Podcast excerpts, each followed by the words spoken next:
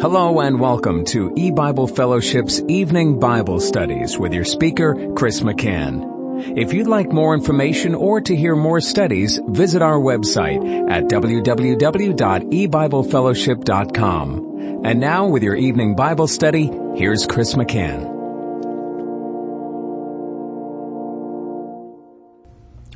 Good evening and welcome to E-Bible Fellowship's Bible study in the book of Revelation. Tonight is study number 19 of Revelation chapter 14. And we're reading Revelation 14 verses 9 and 10.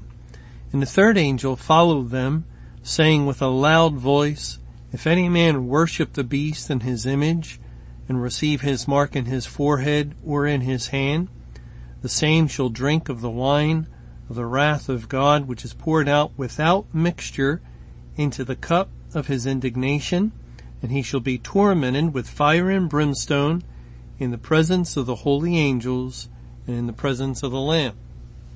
Now, as we're moving along into this chapter of Revelation 14, God has been progressing in his salvation program and in his judgment program. We saw that the chapter began with 144,000 saved out of the church age, the first fruits unto God. Then there was um, a, another angel declaring with a loud voice, fear God and give glory to him for the hour of his judgment is come or has came. And, and that is the hour that points to the great tribulation. And following this comes the next stage in Revelation 14 verse 8 that Babylon is fallen, is fallen, that great city, because she made all nations drink of the wine of the wrath of her fornication. And that's the end of the great tribulation, the end of the hour, and the time when God turns his attention to the kingdom of Satan and to Satan himself. And as God has allowed Satan to, first of all, ascend out of the bottomless pit, spiritually speaking, as he was bound, not literally, but for God's purposes. He was bound at the cross and, and he, uh, was sealed up, shut up in a bottomless pit for the figurative thousand year period, which was the entire church age, and then loosed to come against the New Testament churches and congregations to be a means for God to pour out the cup of his wrath against the church. And God abandoned the congregation, removed his hand of restraint from the churches, that he no longer was holding Satan back, but he allowed him to come in, not only to come in, but to take his seat as the man of sin, to rule within the church world, showing himself that he was God and, and the churches that were always lusting to some degree after the things of the world and, and this was um, the reason for their high places.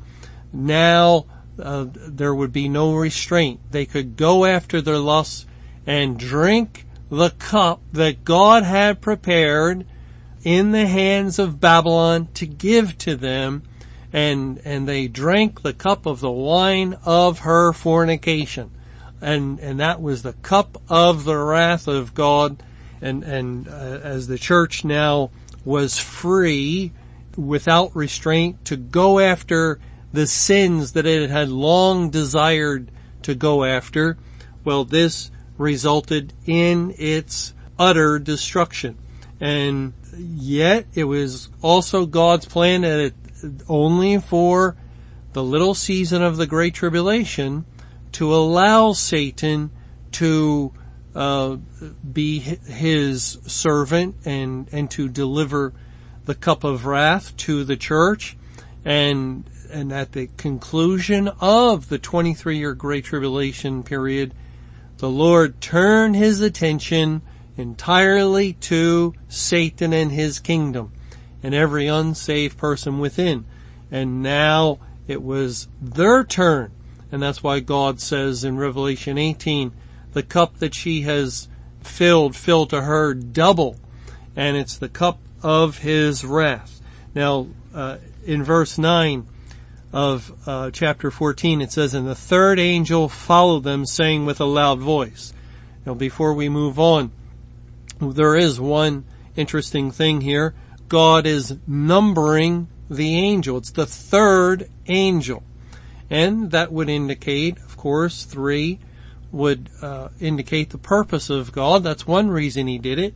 But he also wants us to know that when we see these angels appear, that uh, we should count them. And and when we go back earlier in Revelation 14 verse 6 is uh, when we read of the first angel. And it says, And I saw another angel fly in the midst of heaven having the everlasting gospel to preach.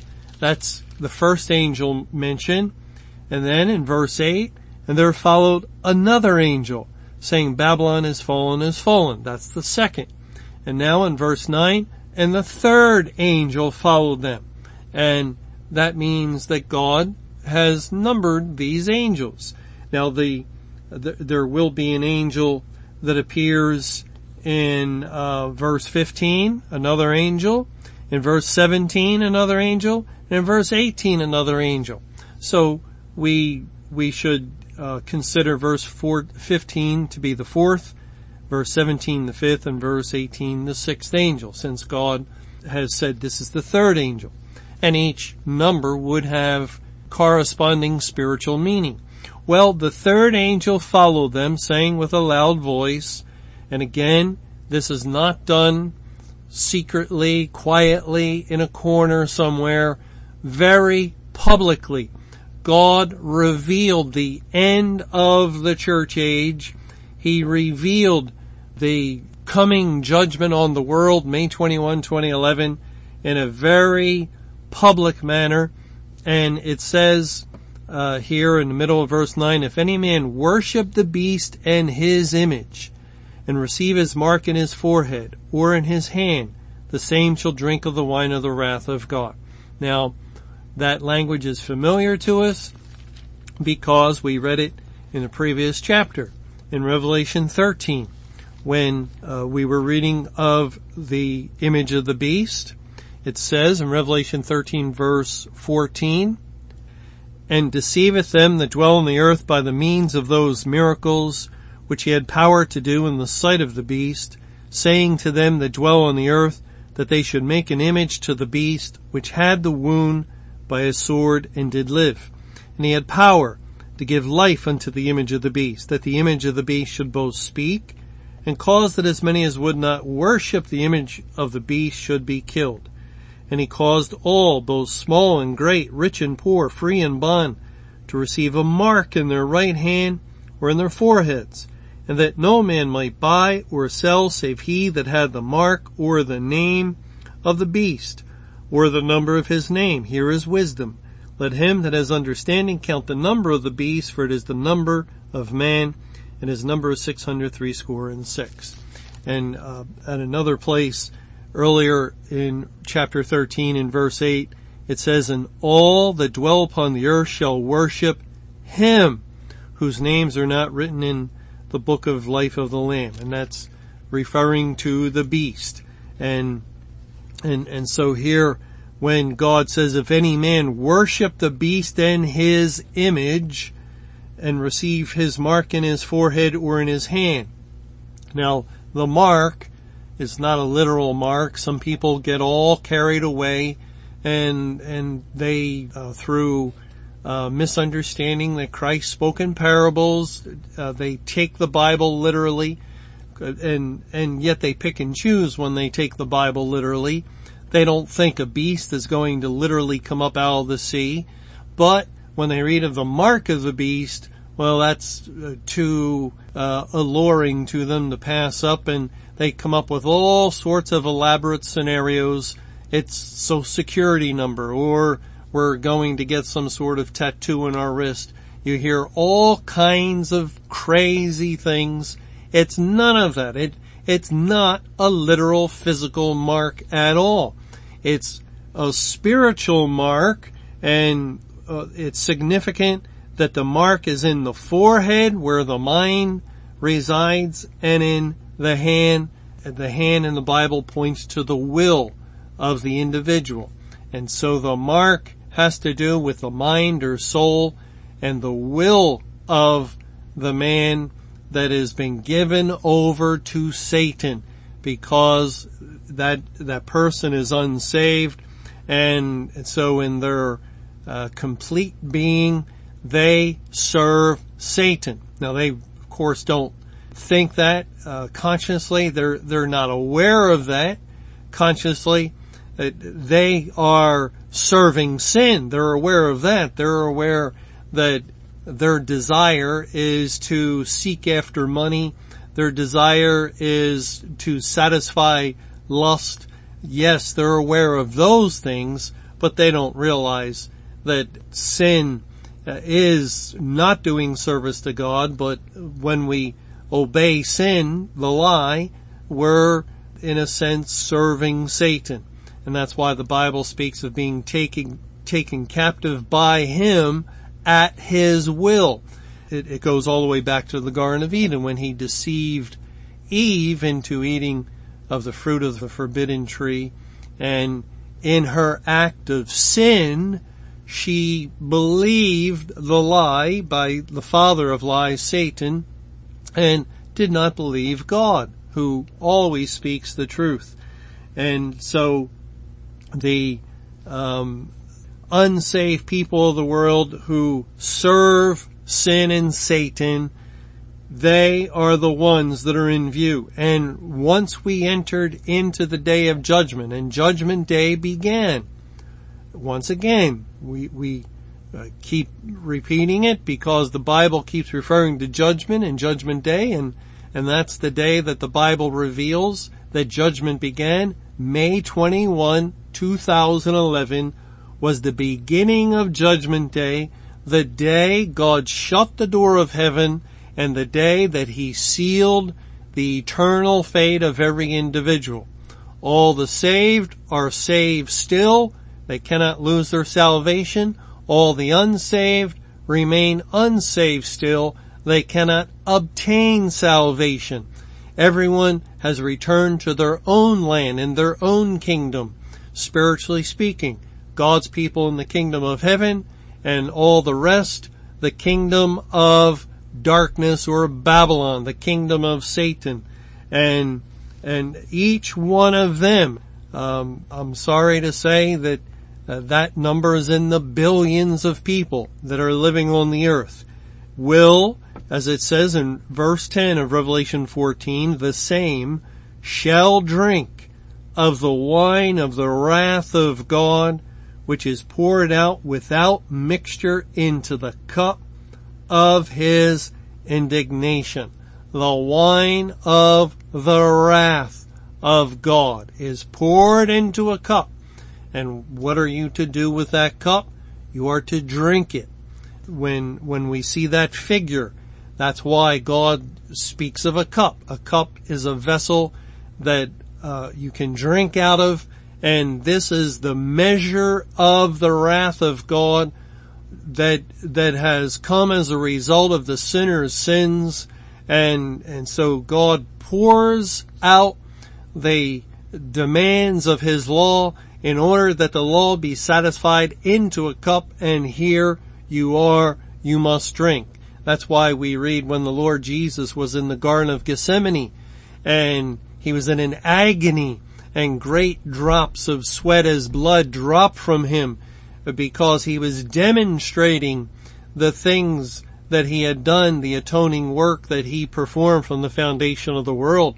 But not only that, God was actively pouring out his wrath a second time upon the Lord Jesus Christ.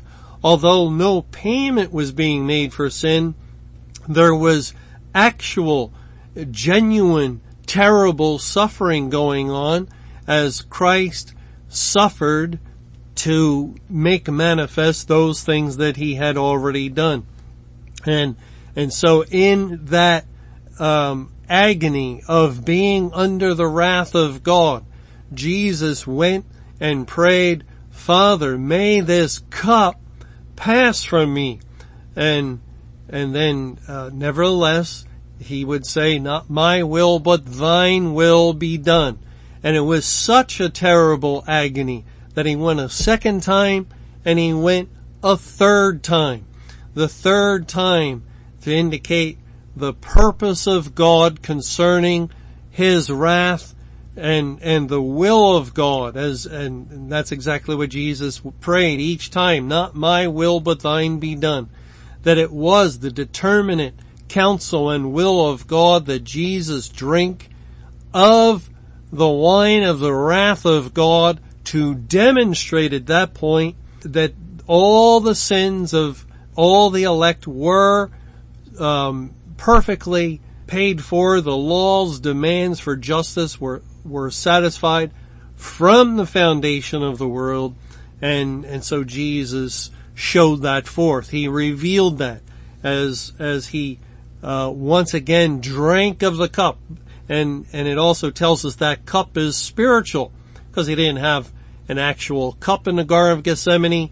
He was just in that that pain uh, as as he was an object, a target of God's wrath, and it was all in the spiritual realm.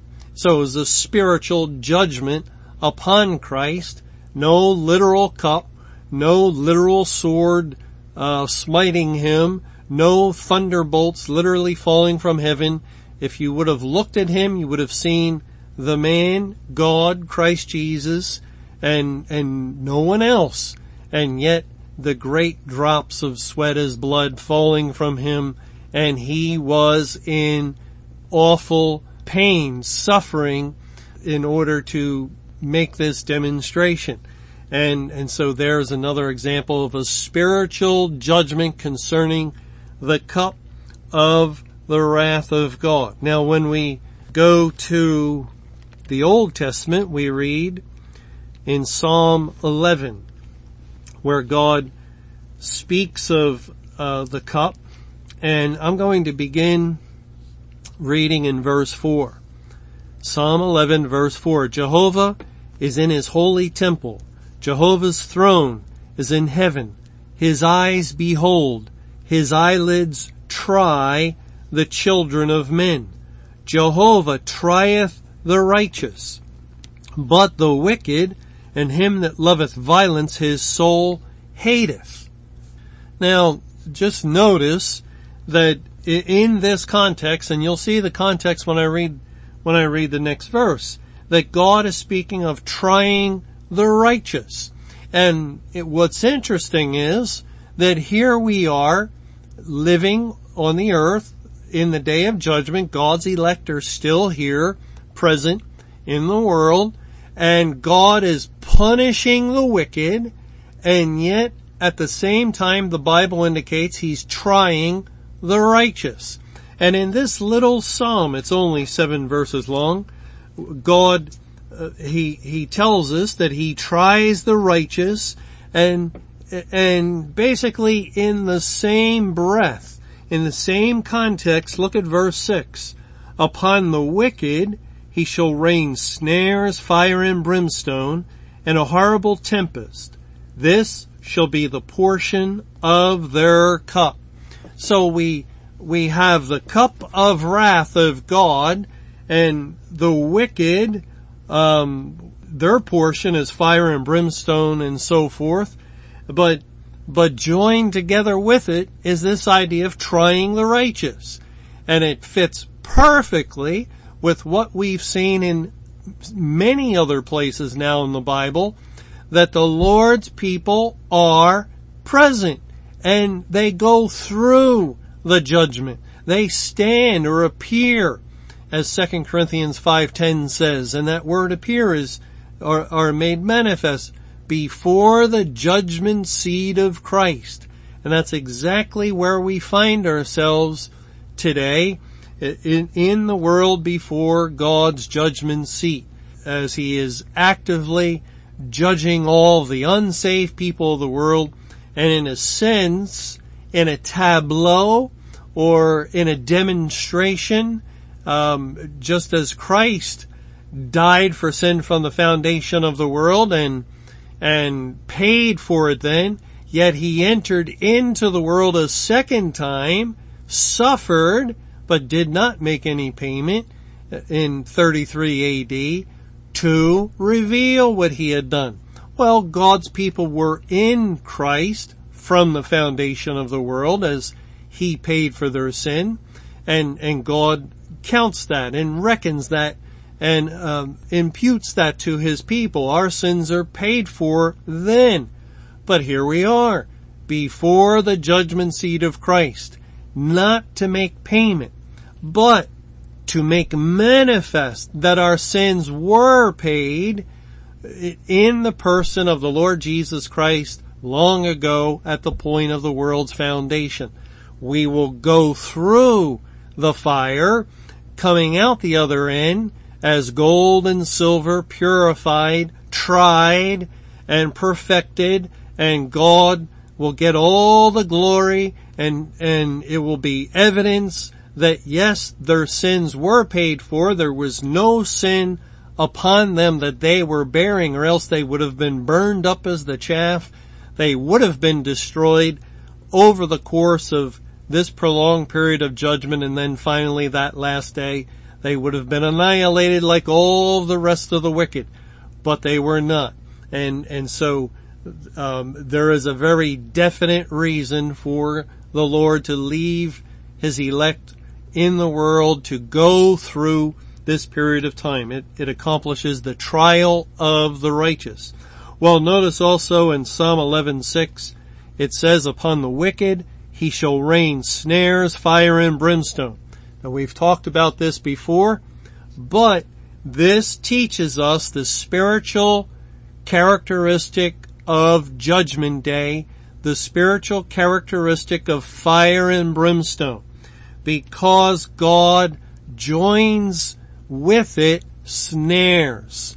It, there is no way, I don't know any theologian or commentator who has uh, thought that uh, in the time of the wrath of God and the day of judgment, God will rain down snares with fire and brimstone. They, they might take the fire and brimstone and say that's going to be literal, but uh, obviously they would not think that snares or traps would, would rain down from heaven. Yet God joins them together with fire and brimstone. And if snares are not literal, neither is the fire and brimstone. And, and this is the portion of their cup. So, when we read in Revelation 14:10, the same shall drink of the wine of the wrath of God which is poured out without mixture into the cup of his indignation, and he shall be tormented with fire and brimstone in the presence of the holy angels or messengers, and in the presence of the Lamb, we, we have biblical justification to understand the fire and brimstone spiritually. Spiritually. When, when God shuts the door of heaven, when he puts out the light of the gospel, when he ends his salvation program, spiritually, he is pouring out fire and brimstone. There is no literal fire, no literal brimstone. No one is literally burning up, but these things are, are the evidence of God's anger and His fury and fire and brimstone expresses the terrible fierceness of God's anger towards sin. And He is giving the cup of wrath and pouring out fire and brimstone towards the sinner and that is revealed when he shut the door of heaven and sealed their eternal fate and guaranteed that they would die in their sin.